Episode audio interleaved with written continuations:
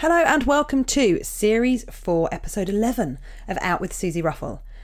Hello, I hope that you're having a good week. Do I say that every week? I feel like I do. But I genuinely mean it. I do hope you're having a good week. Um, I'm coming to you live from the tiny box room that I've made into a studio. I say box room, we know it's a cupboard. And as I'm sitting here, I've just sort of looked to my right and I've realised that there are some boxes, which I assume are Christmas presents, that my wife has hidden in here. But now I'm in here. So I really want to open them, but I'm not going to because I'm 35 and I really need to learn to behave like an adult. Um, but yeah, that's as ever. I'm just sharing with you what is going through my head at the exact moment. What do I need to say to you? I need to say thank you to all of you that got in touch after last week's episode. Um, lots of you enjoyed my fabulous chat with Michael Chakravarti, who I love so much. What a excellent episode that was. Uh, really loved sharing Michael's story, and I just think he's a wonderful, wonderful man. If you haven't listened to that one, I highly recommend you go back. Uh, if you're trying to get in touch with me at the moment, you always can. My email is hello at outwithsusieruffle.com. I'm also all over the Instagram.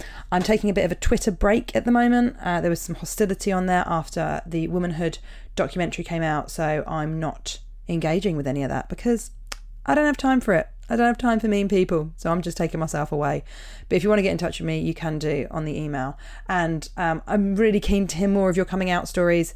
Uh, we're getting less of them at the moment, which is uh, which is the first time it's happened since uh, the podcast started. So if you want to share your story with me and you want me to read it out on the show, I would love to. Please get in touch. If you've been thinking, oh, I should do that, I should do that. Maybe maybe this week, maybe this week, reach out because we've only got a few episodes left of this series. And this one is a great one. It's with uh, Glyn Fussell. I think you'll really enjoy it if you're not aware of him. He is basically the party king of Soho and East London and queer parties in general. And I loved talking to him about how he's sort of been instrumental in creating London's queer night scene. Uh, really interesting chat and a lovely bloke to boot. So I really hope that you enjoy the episode. Before that, as always, we've got our listener emails, and let's start here with one from Elsbeth. Dear Suzi, I will begin this email like almost everyone else. Thank you for your podcast. Every episode is filled with curiosity, respect, and tenderness. I feel a real sense of community when I listen, imagining all the other queers and allies listening with me. Ah, Elsbeth, I love that so much.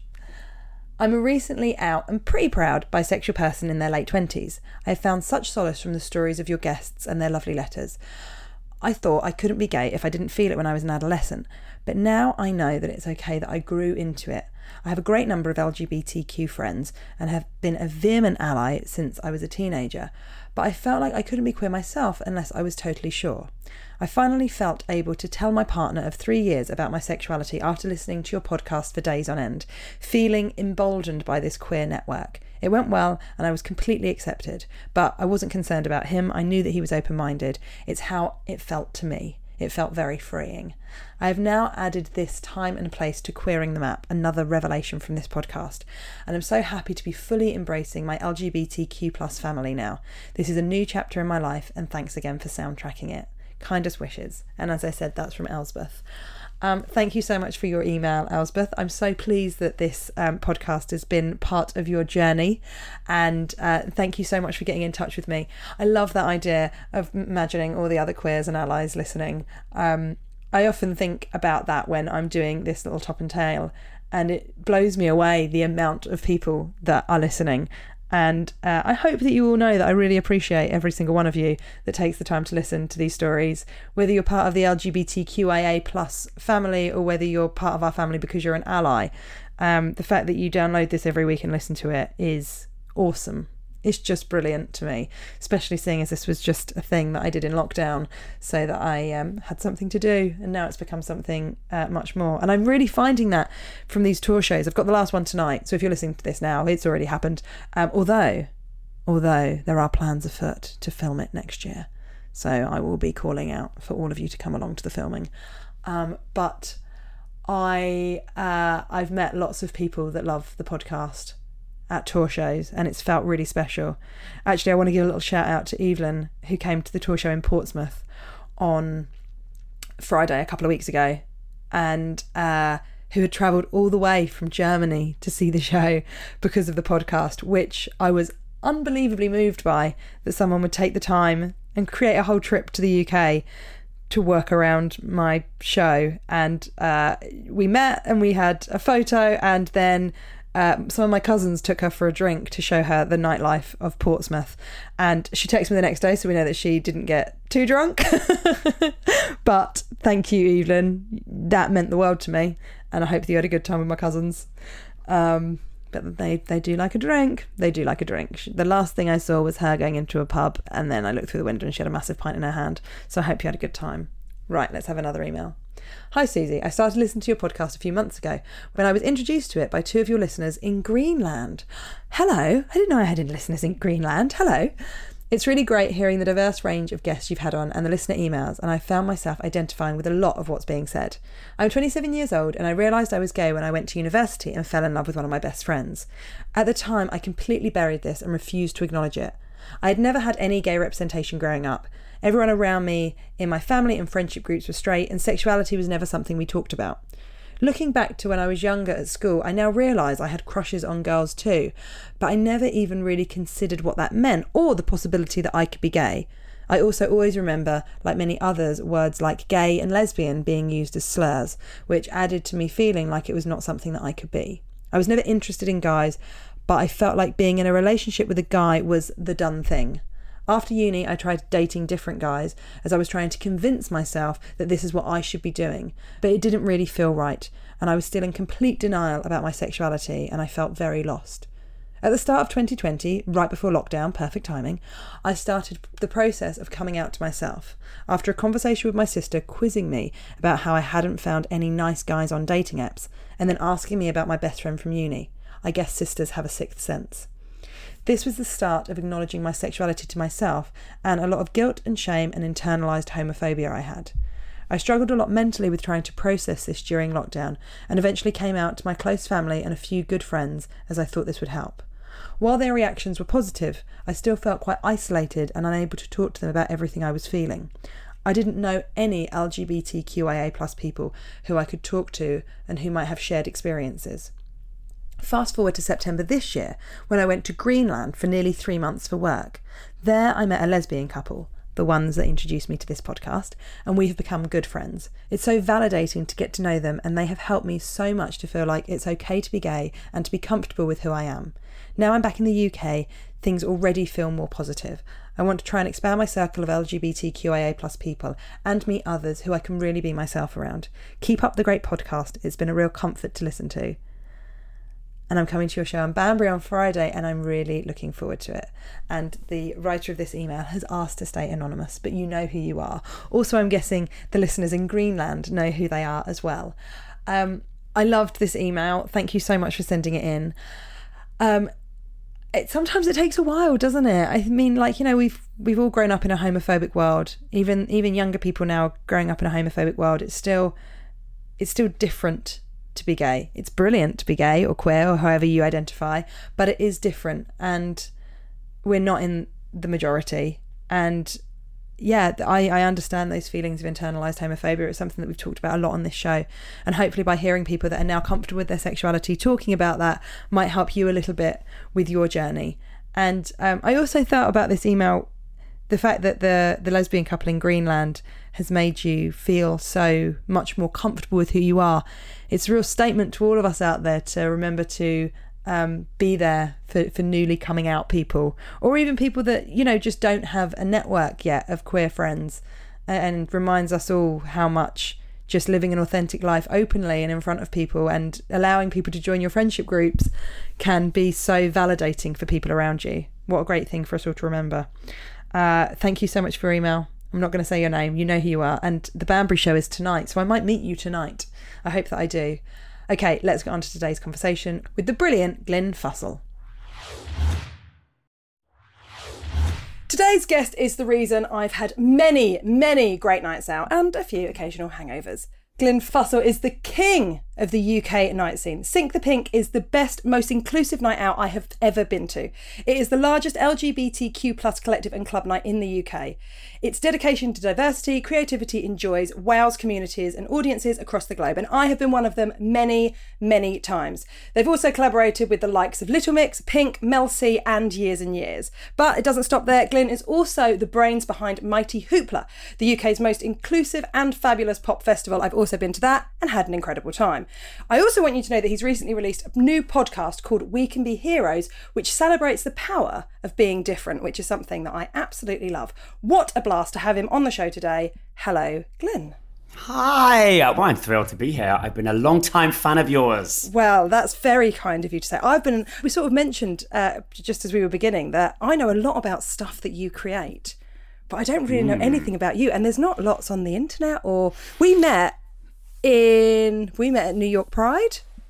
Oh my god, we did. We Do met New York? Pride. We did because actually, I was saying to my boyfriend earlier. I'm sure I've met Suzi. I remember. Um, yeah, was it at Times Square? Maybe. I and think it, there it was, also at a party in a rooftop place. Oh, Tom it was. and I. Yes, of course, I remember that. That was at the top of the new World Trade Center. That's right. God, don't we sound bougie? Don't we sound bougie? Don't worry, we'll get into the nitty gritty shortly. Yeah, we we were there with Melanie C on tour. Yeah, I mean, Mel C wasn't there when I was there, which is probably for the best because when I was once interviewed to Mel C, I was so starstruck that I became sort of 12 year old me and sort of went, Oh, hi, it's really nice to meet you. You were really important to me growing up. And I think she just went, Oh, that's nice. I get this all the time. Um, she does get it all the I time. mean, especially from lesbians, right? She must be absolutely exhausted. It's really, really interesting actually because I'm I'm a child of the, of the 90s and I grew up also with the Spice Girls, but it's really different when you become friends with a Spice Girl because they stop being sporty Spice. They start just their Melanie. And so Yeah, you sure. sometimes forget and you're walking through the street with them and then you see people lose their shit. Yeah. I mean, it's it's crazy frothing at the mouth. Well, it's another Oh! level to being, you know, I've got famous friends, but I mean, who really cares about comedians? People are like, oh, there's that person from that thing. But if it's like a Spice Girl, They were superheroes, weren't they? They were superheroes of our generation, for sure. 100%. So you mentioned childhood you, being a child of the 90s. Where did you grow up? I grew up in Bristol, inner Mm-hmm. city Bristol, um, one of seven children. Whereabouts are you placed? I'm second youngest, second youngest, and um, yeah, very working class family, very out there family, very loud. What by out there, what do you mean? What does that look like? Well, it was just my house felt sometimes like one long party. I mean, it makes perfect sense what you've done with your life. I'm like, it really does. And also, I was shy growing up. So, which no one ever believes. But I, growing up, I was very shy and I was very um, anxious child, very anxious. And so there was always stuff going on. There was noise, and my mum was a childminder, and there'd be children everywhere, and and a lot of booze, and a lot of dancing. And I spent a lot of my time hiding, and a lot of my time feeling like I was the eternal voyeur of that situation. Yeah, really, I didn't realize this is the craziest thing only until I started therapy recently, where I'm like, it makes perfect sense why I do what I do. I'm almost recreating that space that I didn't feel comfortable in. I'm getting a second go at it on my terms. so when you say you didn't feel comfortable, was that because you wanted to watch or was it because you felt like you couldn't fully be yourself? Yeah, I mean, I was a weird child, very eccentric, very theatrical. I'm sure you relate. What do you uh, mean? and also, I was inside of me, there was this glorious show pony, but I didn't have the confidence to, to do that on the outside. So I was had a massive imagination and I was a real dreamer. I was always that, you know, my mum thought I was a bit mad, I think. I would always be that child that would be sat in the back garden just talking to a tree in deep conversation. And let me tell you, that tree spoke back. hey, listen, we can all learn a lot from the trees. We can all learn a Exactly. lot. And I and I was just always dreaming, always away. My mum would call it away with the fairies. And so yeah. And then I, I think over time you realize that's not going to work for you when you turn into a teenager. I'm going to have to almost fake it. So luckily, I had all these brothers and sisters that were larger than life and loud and boisterous and leery. And I acted that out and until I became it, I guess. And then slowly merged those two things, merged that dreaming personality with the kind of tornado that you see before you now. That makes perfect sense. Yeah. Uh, can you just tell me what it says on your mug? You've just had a sip of tea. It says regional slag. I thought it said that. because I am a regional slag. but the thing is, is, is, I left Bristol really young. I left when I was 18 because I just needed to get away. And I ran, honestly, ran away because I needed to come out. Mm-hmm. And also, I just I needed more. I always used to have this um, reoccurring fantasy that one day Brandon and Brenda from Beverly Hills 90210 would, would roll up to my two up, two down in Bristol and be like, You're the third. We're actually triplets. And then they would adopt me and I would move to Beverly Hills. right. that didn't happen. Still waiting. You're still waiting.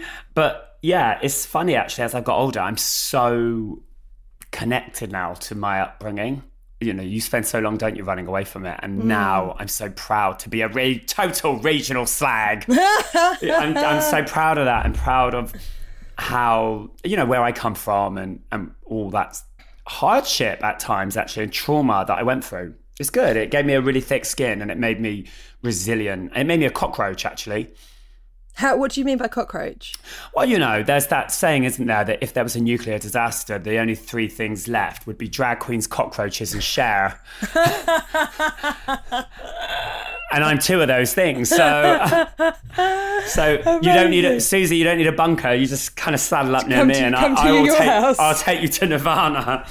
Yeah. So you said you needed to run away. Uh, did you say at 18 you ran away? I ran away at 18. The minute I turned 18, I so yeah. what did secondary school look? Because you know, mm. I, I, sort of mm. assumed that you might have been someone that might have been because you're so. I mean, so comfortable in your skin. Obviously, we're, you know, I feel like we're probably a similar age. But and I'm comfortable in my skin now. I definitely didn't come out when I was at school. But do you think people were picking up on your queerness, or were they, mm. or was it tough, or did you just manage to sort of put on that armor that you were talking about and get through it? I just got through it. Mm. I mean, I was really lucky that I went to that that school, that school in Bristol inner city and it was where all the kids got sent as the last chance saloon. If they'd been suspended or expelled, they would go to my school. So my anxiety going into that, I remember the summer holidays prior to going there was peak. It was it was right up there. But my big sister and my big brother had a real reputation of being the rough, the art kids. They were the art kids. Right. So I remember thinking, being really crippled with fear about that. And then all of all of a sudden, I which is so insane, really, at the age of 11, that I had this out of body moment where I went, oh, I could pretend I'm a hard kid. And so I just wore that. Obviously, that didn't last that long. People figured it out. But by then, I was already friends with all the hard kids, you know? Because mm-hmm. they find each other, don't they? Absolutely, yeah. And it was, it was a, it's funny actually, because I realized recently as I'm getting very as I dip into my past, especially my childhood, I realize senior school, I don't remember a great deal of it. I don't remember people that were in my class. And I think it's because I was just coping.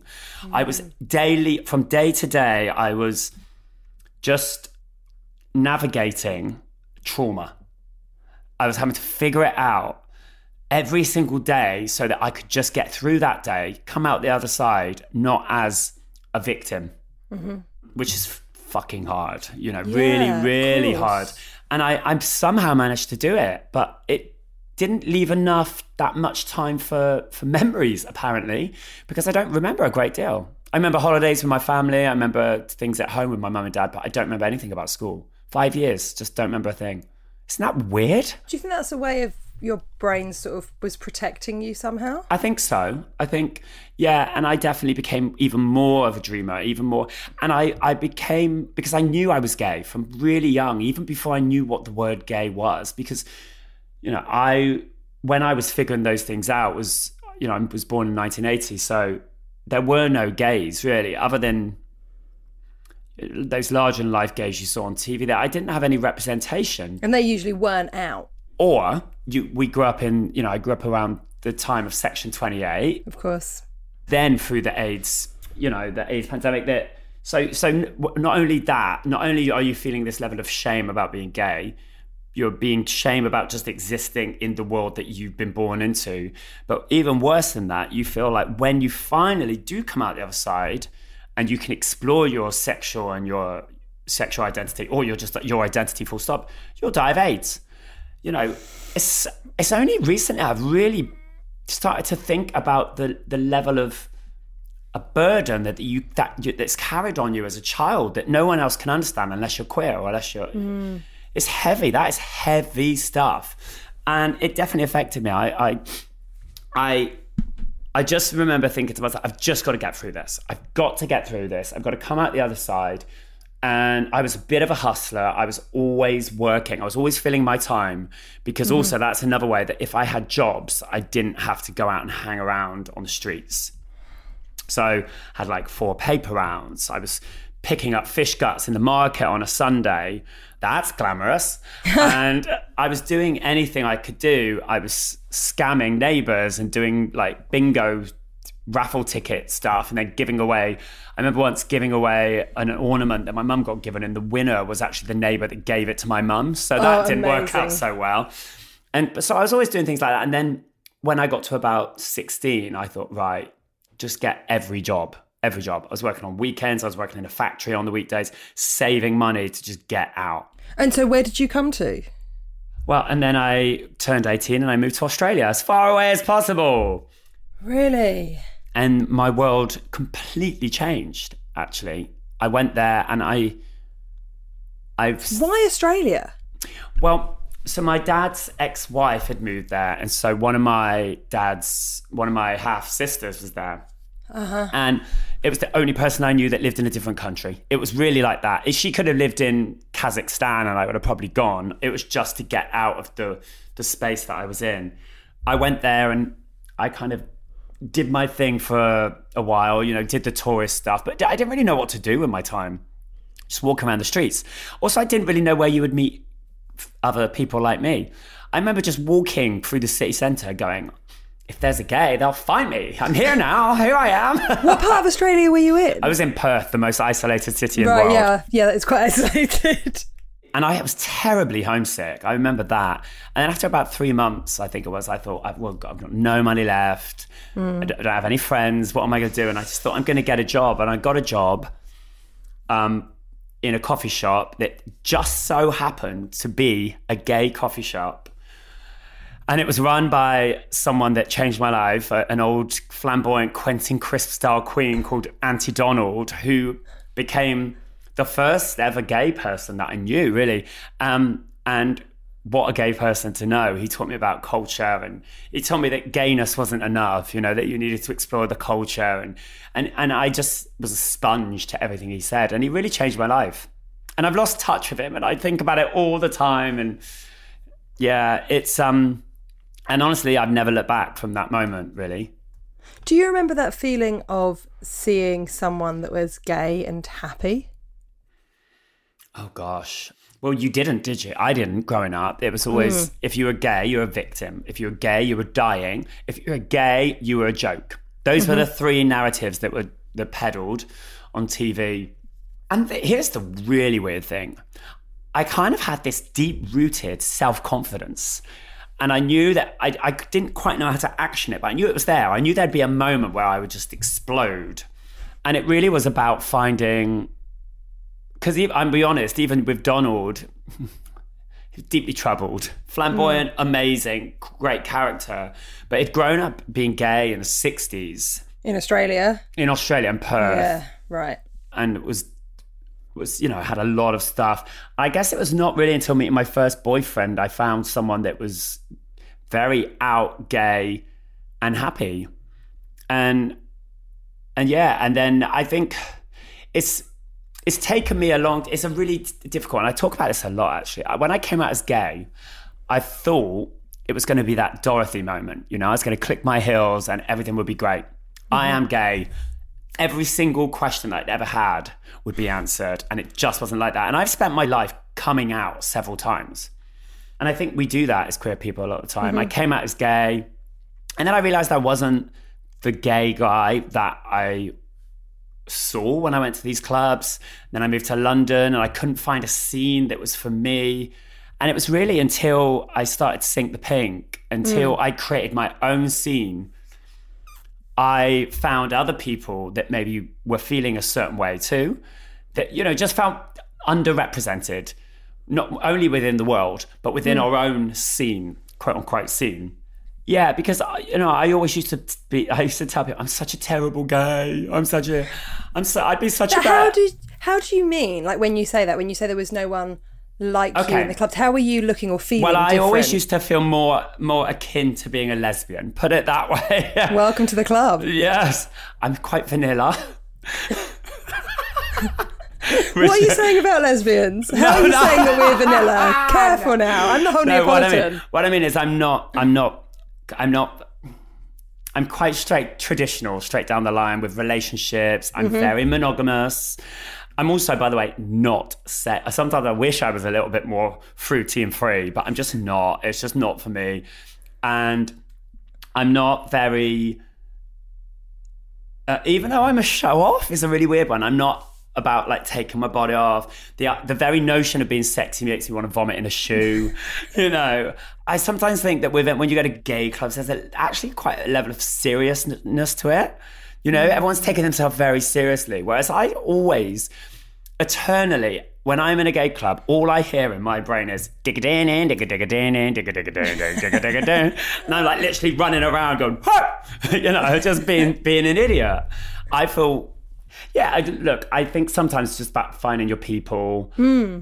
and also, yeah, I don't want to be told that I have to be one thing. That's not why I came out as gay, and I think that's the some that when I came out, and especially when I was in London, came to London thinking that everything was going to be answered for me, but I found all I found was these little micro tribes, these little mm-hmm. scenes, and they were a bit like, "Well, you don't look like us, so you can't be us," and I felt very misunderstood and very. I felt very disillusioned by it all. And I'm like, hmm. I can be all of those things and this, and I can put on a dress, and I can not put on a dress, and I can do whatever the fuck I want because hmm. I've been through enough. We've all been through enough. We can actually just explore all of this, and we can do it whilst really liking each other, having respect for each other, and growing together and having conversation. I think that's really important. It's something that Tom and I, Alan and I, sort of spoke about in his episode a little bit as well, and have spoken about because obviously we're a gay guy and a lesbian. We're really, really good friends, and yet it seems that that sort of relationship isn't something that's around a lot or people you don't see that on telly or you don't see that. Well, and i think that's the thing that unfortunately sometimes our communities can be sort of chopped into well you're this and then not just sort of who you want to sleep with also like what kind of gay are you? Are you a muscle boy? Yes. are you uh, you know are you a very butch lesbian or are you you know and i think that there's the blurring of it is actually what community should look like. And i've hated that when i've gone to like like my girlfriend's into what i refer to as bang bang music. She likes places like fire where all the boy yeah i know where all the boys take off their tops and wear like leather harnesses and things. And we've been to i've been to some of those nights with her and it does seem like the gay men look at you like why are you here? And you kind of want to be like hey we've all come out. We've all been through stuff. Can we Yes. just can't i just be here as well? And i know that like alice has had scenarios where she was like at Madrid Pride and she went to uh, Bang Bang Club. That's not sex, by the way. That's the music, in case anyone's wondering, like a boom, boom, boom music club. And and a gay guy was like, "Why are you here?" And she was like, "Oh, I'm a lesbian. I've come for Pride." And he was like, "This is a, this is for men. This is for gay men. You, you shouldn't be here." And it was like, I hate that. "Oh, why I are you hate doing that?" I just think that the world is putting enough labels on us. We shouldn't be doing it on each other. No, and I like do- everyone should be welcome. I, like, and I mean, in, I mean in. that that is the sort of tagline of Sink the Pink. Everybody's Mm-hmm. welcome. Everybody's welcome. Everybody's celebrated. Yeah. and and that was that was something that was from the beginning, and I still stand by that. And you know, the weird thing with Sink the Pink is that we're, gosh, oh my god, this is mad. Next year will be 15 years we've been doing it. Isn't that mad? 15 years. And I don't know if there's any other club nights really that have been going that long. And I think that is down to the people that come. Because mm. if you look at the scene now, where a lot of these micro tribes have sort of diminished somewhat, yeah, and Sink the Pink facilitates them all. So the bigger we've got, we see the muscle boys, we see big groups of lesbians, we see drag queens, we see mm. gender non-conforming people, body positive people. None of it matters. We're all just humans, aren't we? And Yeah. we're all just trying to unite together through a uh, mutual hardship, Yeah. and and that's the joy of it. And I think that's why we're still here and still thriving. And so tell me about the first Sink the Pink. Where was it? Where did you do it? It Ah, was it was the 8th of August 2008. And it was in a bar in Islington that was essentially looked like Heathrow Terminal 5 corridor.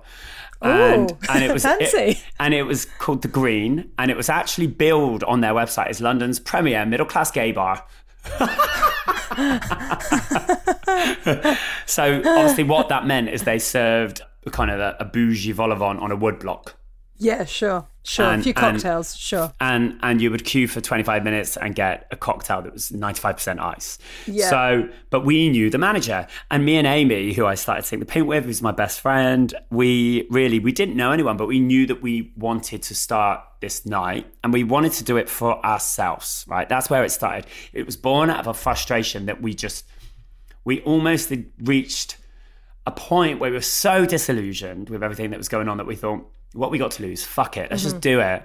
And we started because we knew the manager and he gave us a shot. He said, What do you want to call it?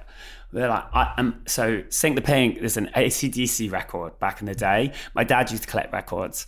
And I always remember I would flick through the records. I've always been really obsessed by record sleeves and artwork and just in hmm. general. And I'm, I'm like obsessed about I love data. I love stupid facts. So I love to know like who the sound engineer on a record was. So I weird. Like I said, I had a lot of time on my hands growing up. But this one record was this ACDC record. And it was a, a porn star with her legs around her head, completely naked, and she just had a star on her vagina that said Sink the Pink. And I just remember thinking, oh, that's such a good name for something. I don't know what became the club night. But he wanted to call it Fry Gay. I'm so you- really pleased you went with. Uh, so you can see what you can see what we were up against. He get, gives us the night. The first night we were going to be, paid fifty pounds and drinks tickets. Um, well, I can drink like a fish, so we ended up having a, a bar tab at the end of the night. And the first one, I think we had thirty-two people come, and I think half of them were shipped in from Bristol. And yeah, I mean, we thought it was the biggest success ever. I think the, the thing was, it tapped into this own personal joy in us, and we just went, we can't feel any other way than this. And we just mm. kept chasing that feeling, really. And then, you know, fast forward, we're about to do Wembley. it's, It's amazing. It's insane. Like, they're, they're really the greatest thing for me about the pandemic, and there is there are very few great things, is that it made me feel very proud of what Sink the Pink has achieved and made me very nostalgic hmm. and made me go, wow. If if I never did anything else in my life, this is quite a thing, you know? It's given so many people a space and not a thing for myself because like you said, I probably about 5 years ago I realized that my ego was getting carried away with itself. And I was on stage and I was doing everything. And I thought, right, stop, just stop. You're mid 30s now. I was looking out in the crowd and everyone was probably 10 years younger than me. And I thought, why are you doing this? Give it up, pass the baton on. And so I kind of actually intentionally put myself in the in the background because I thought if we want this to carry on, we have to remember what it was there and it's to give people a space that need it. I don't need it in that way anymore. My hmm. ego needs it. So I pulled myself away. That was very hard. it's very hard, but I did it and it was the best thing I did. But that's why it's continued and that's why I think you see these young new people come. But yeah, I feel I feel just so I feel you know I feel proud of giving people memories. Hmm. I think that isn't that why you move to a city? You want to create memories. Oh, I've got some great memories of Sink the Pink at Bethnal Green Working Men's Club. I didn't know you used to come. Yeah. I think that look, that was a that was a changing moment for us. That that place. I remember being there, and it was always funny because it would be like the sort of gayest, most like crazy stuff was happening on stage. I remember wearing like a suit and a tie, which is something I would like, I do it all the time now, but I had to be feeling very confident to do that. I had to be I had to be having a very confident day to go really androgynous. and it would have been with my first girlfriend, who, of course, we're lesbians, is now one of my best friends, and um, and I remember us going and being like, "This is incredible," queuing like for ages around the block. In a working men's club. And the thing that I loved about it was that it was so crazy on not crazy, but it was so like flamboyant and wonderful on stage. And then you'd go to the bar and it would be like 65 year old Marjorie. Yeah. Steph, John, Julie. who was just there every who who worked there every night when Yeah. you know it didn't matter and it was just like those clashings of those worlds. And like I've I have like a you know my my family sort of like had pubs and we're sort of I'm sort of like of working class stock I guess. And yeah that sort of blurring of those two worlds felt really normal for me. I was like yeah this makes sense. Me too. I love it. It made complete sense. I mean, I grew up, I used to be a what we call in Bristol a sticker upper, which is essentially at the local working men's club when people are playing Skittles, I used to have to put all the pins back up in between. I used to get paid in crisps. Woo! so I grew up in in working men's clubs, so that was normal for me. And actually, it was. I think everything, every space that we put Sink the Pink into before that, we were trying to be something we weren't. We were in art galleries or we were in mm. conventional gay spaces.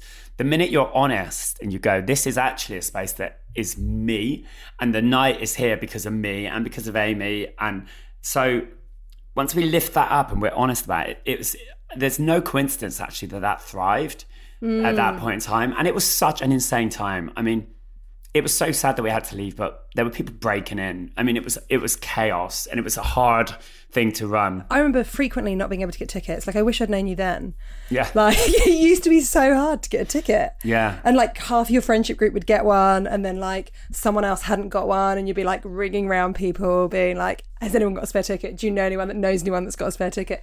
Which is just like amazing that, you know, a handful of years before it was almost fry gay. Yeah, well, exactly. That was really the the moment where it was funny actually because that was also the moment that I was just I got to a point where I put so much into it for five years, and I was let's just say that I was consuming everything that comes with clubbing, Sure. and I got myself just I I was burnt. And actually, at one point, I think five years, six years in, I, I'm like, I can't do this anymore. I'm so glad. I'm so glad that Amy cried solidly for five days until we sort of decided not to because actually in retrospect that wasn't my decision to make. I think once you once you're just steering a ship you have to just make mm. sure that you do enough to keep steering it but you're not you know partying on the deck and doing doing tequila off someone's tits. As much as i want to Suzi i just can't do sorry, that anymore. I'll move the shot glass. Yeah. Uh, mine, aren't, mine aren't big enough to really hold anything up. give it a try How did you get over that burnout then, or that like clubbing fatigue? well it's constant that that is constant it comes in different forms i think How many nights a week were you like working? Yeah, a lot. When we got to that point at Bethnal Green, I was I was doing that, but then I was also you're not really earning enough money, so you just have to pick. It's insane, you know. I was doing the door in a Mayfair club, and so I was out every night, and I was having fun every single night. And Amy's the complete opposite, so she's sensible and uh, I mean she's wild, if that makes sense. Just in day to day life, but she's sensible in that she knows when to go home, she knows when to have sleep. Whereas I became the Pied Piper of queers in London and and just yeah, the, a sort of disco tornado. Um, and I just got to a point where I knew it was like it was take myself away or stop everything. The taking myself away felt like a, a, a better option. So I, I went away. I, I think we just had a big sink the pink, you know. And then and then I went to a very remote island in Vietnam and just was very still for I think about six weeks. Came back and was a sober Susie. Well, not you know what I mean. Not me, but no, I've never been a sober Susie. No, no. I mean, I've, I've, I've since not been a sober Susie, but what I needed Sure. to, I needed You to check, to detox. and I needed to check in and know that I could do everything without stuff, if that makes sense. So yeah, I think I did about ten months, ten months, and then I reintroduced drinking and stuff into my life, and um, yeah, and then I think the craziest thing is what I achieved. I came back with this established night, and then all of a sudden I had complete clarity on what I was doing. And then I set up all my businesses and not just me, but lots of people. And, Mm. and, and that, that was that. And then we were off. We were off. And when you say like you like all the extra stuff that you needed in order to sort of be that disco tornado, do you think that that was like is that when you really you said right at the beginning of the chat that like it took you quite a long time to get that like show pony, but also that like little boy that was talking to trees to Yeah. like merge those two people. Was it when you had to take away all the booze that you sort of found that, or was it was it before then, or was it? Did you need the booze and the stuff to be like, oh, I can do this. I am this person. I needed a mask. You know, mm-hmm. again, I really only started performing when I dressed up and put on and create and create a character because back then I was Glyn Fussell. You see, so it was about creating a larger life alter ego that facilitated everything that I couldn't, just Glyn Fussell. Um, because as Glyn Fussell, I'm good at occupying day-to-day spaces. I'm good at going to meetings. I'm good at all of that stuff. I'm great at all of that stuff. But I'm not great at walking into a club and dancing and being like, look at me. I'm just not. I hmm. need to be that extra character. Turns out it doesn't matter anymore because I'm 41 years old. I'm very comfortable in my day to day life. And my position is my position. I don't need to change if I if I'm doing my festival, if I'm doing Sink the Pink, or if I'm just going to an event. I don't need to be in the middle of the dance floor. That's just not where I'm going to be, and I've accepted that. I can I can just go back to being that voyeur that I mm-hmm. was as a child, but the difference is now I like myself a lot more, and I know that I I'm not crippled with anxiety when I walk into a room. That's the difference. Hmm. So it's kind of like leveled out, but you know, it's taken me a long time. And do you think that anxious child would be sort of surprised that you're now like this leader within the queer community?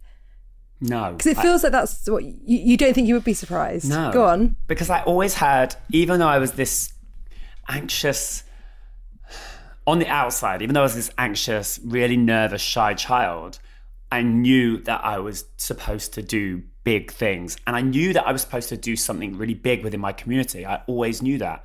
And it was such a weird one for me because that's what where a lot of the frustration came from at going out and discovering London because I, I can remember thinking, well, where am I supposed to be within this? But I hmm. just knew that I've always known. I mean, I don't know if I've ever said this publicly, but I feel like I'm here to to move things forward in a way and change things. And I'm saying that in a very practical way, not in a egotistical way. I just feel as if my purpose and purpose is a little ego driven, but, my purpose is that I'm supposed to make change.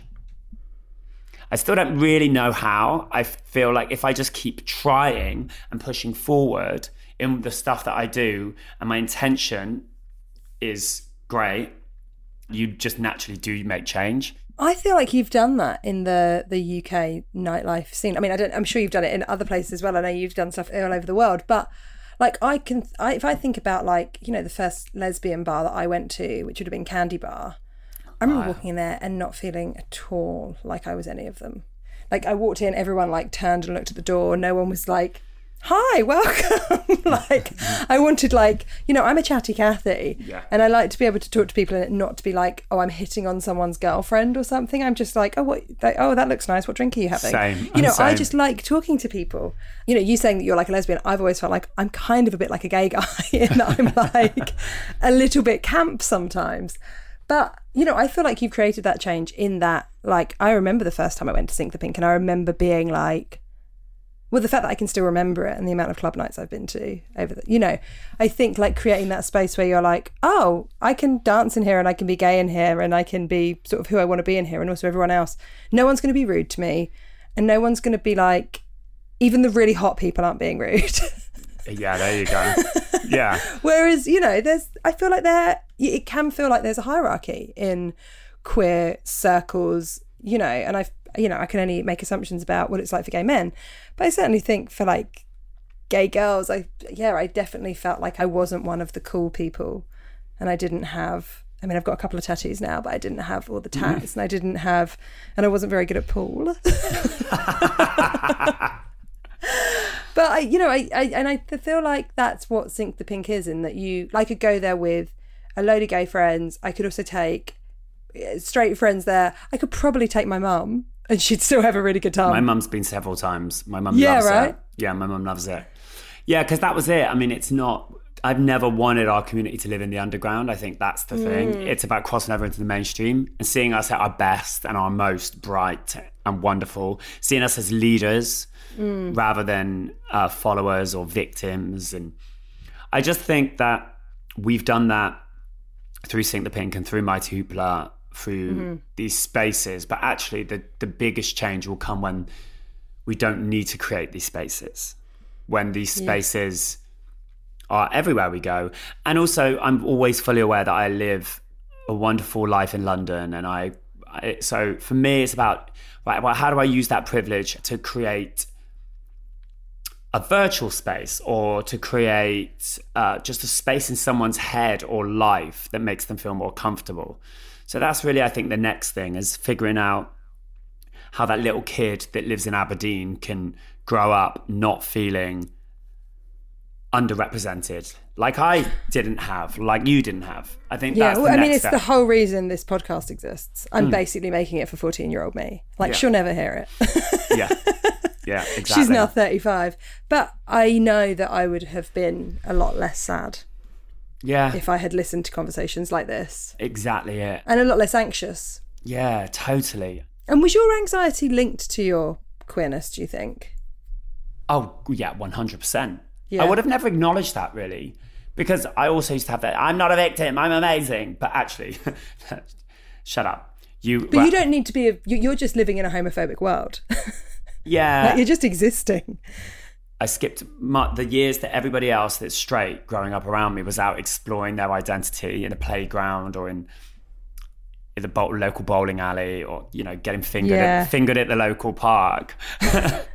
I wish. Um, whilst they were doing that, most of us queer kids were living inwardly and having to create imaginary um, spaces or thinking about what would be. And I think that that creates a level of anxiety and trauma. Of course, it's bound to. Hmm. So yeah, that it does come from that. And then when we come out, we normally come out with gusto, absolute gusto, and we're chucked into a, a clubland that doesn't that feels a bit hostile and Yeah. and put, so we're already vulnerable and anxious, and then we're put into this space. So we're missing some links there. I think that we're missing some links of of actually being there for our community when they're really needed. I 100% agree. Mm. Do you still like live in that slightly imagination world? Oh God, yes. I think if you are ambitious and you're a dreamer and you're creative, the minute that world, that space that you created, because that space stays the same. By the way, I don't know if you feel Yeah. the same. Like the way that I create, the way that my brain uses its creative juices is exactly the same. If I didn't have that, then I think I might as well just go and be an accountant. Although, although if I did that, I would fail miserably. But my point is that I'm kind of, in many ways, grateful that I had that time and that space to explore.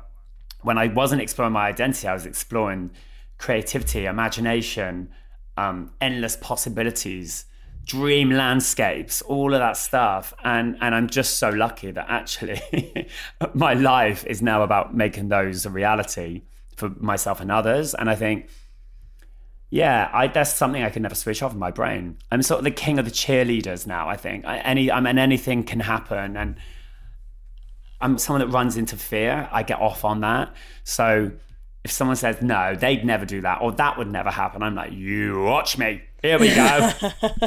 I really get off on that I love that. because everything's just in our own heads, or I, what? We, no one's got anything to lose. Just and I feel like sometimes I'm I'm making up for lost time, and and also I'm that kid that no one expected anything of. So I'm like I'm going to creep in round the back, literally, and I'm going to surprise you all, and I'm going to wow you all. I love that. I'm going to ask you the final question I ask absolutely everyone Yes. on the podcast. Let's think about the boy that's like picking up fish guts at the Saturday market. Mm. if you could pick up a phone, or if it's, you know, we get a lot of people listening to this podcast. We actually get people of all ages who are just coming out. I received an amazing email from a guy a little while ago who was in his 60s who'd just come out. So it's not something that only happens to young people. But if you could reach out and say something to either that version of yourself or someone that's listening that's not out yet and is maybe feeling like they're not quite sure where their place is in the world, what would you say? I would say that at times you'll feel that I'm going to say what I would say to myself actually, because mm-hmm. go for it. I was at the lowest of the low. so I'm going to say that you've got to find whatever fire is burning in you, and it will be a very dim little spark at the beginning, and you've got to focus on that and try and encourage that fire. Because if you do that, and people will always try and put that fire out, trust me, because anything that's brilliant and different and wonderful, people will always try and squash. But you've got to encourage yourself to keep fanning that fire until the fire is an absolute volcano of fabulosity. and before you know it, it's wiping out towns all around you. And you just listen to your instincts, have faith in your own uniqueness, you know, because actually, again, uniqueness will always be shot down. And actually, it's the one thing that will become your superpower. Yeah. 100%. I have loved this conversation. Thank oh, you. Me too. It's been fascinating. I love you, Suzi Ruffell. Oh, I love you. We need to like meet up in real life. Yes, you should come to Mighty Hoopla. Yeah, well, yeah, I should. Oh, I loved that conversation. I really hope you did too. You can find out all about uh, Mighty Hoopla and the different nights that Glyn organises online. Please do. They're an awful lot of fun if that's your bag. I've had some great nights out there. Um, we've got a couple more episodes coming up in the series, maybe three if I can squeeze in another uh, conversation. I'm hoping that I'll be able to, um, but there'll be two or three uh, and then then we might have a little break in the new year. Um, I really hope that you've enjoyed this conversation. I really hope that you're enjoying the series. If you do, you can always rate and subscribe. That does really help with uh, getting sponsorship, which is really helpful with keeping the podcast going. And if you want to email in, please do. The email is hello at outwithsuziruffell.com. I hope that you have a really good week, and I'll speak to you next week.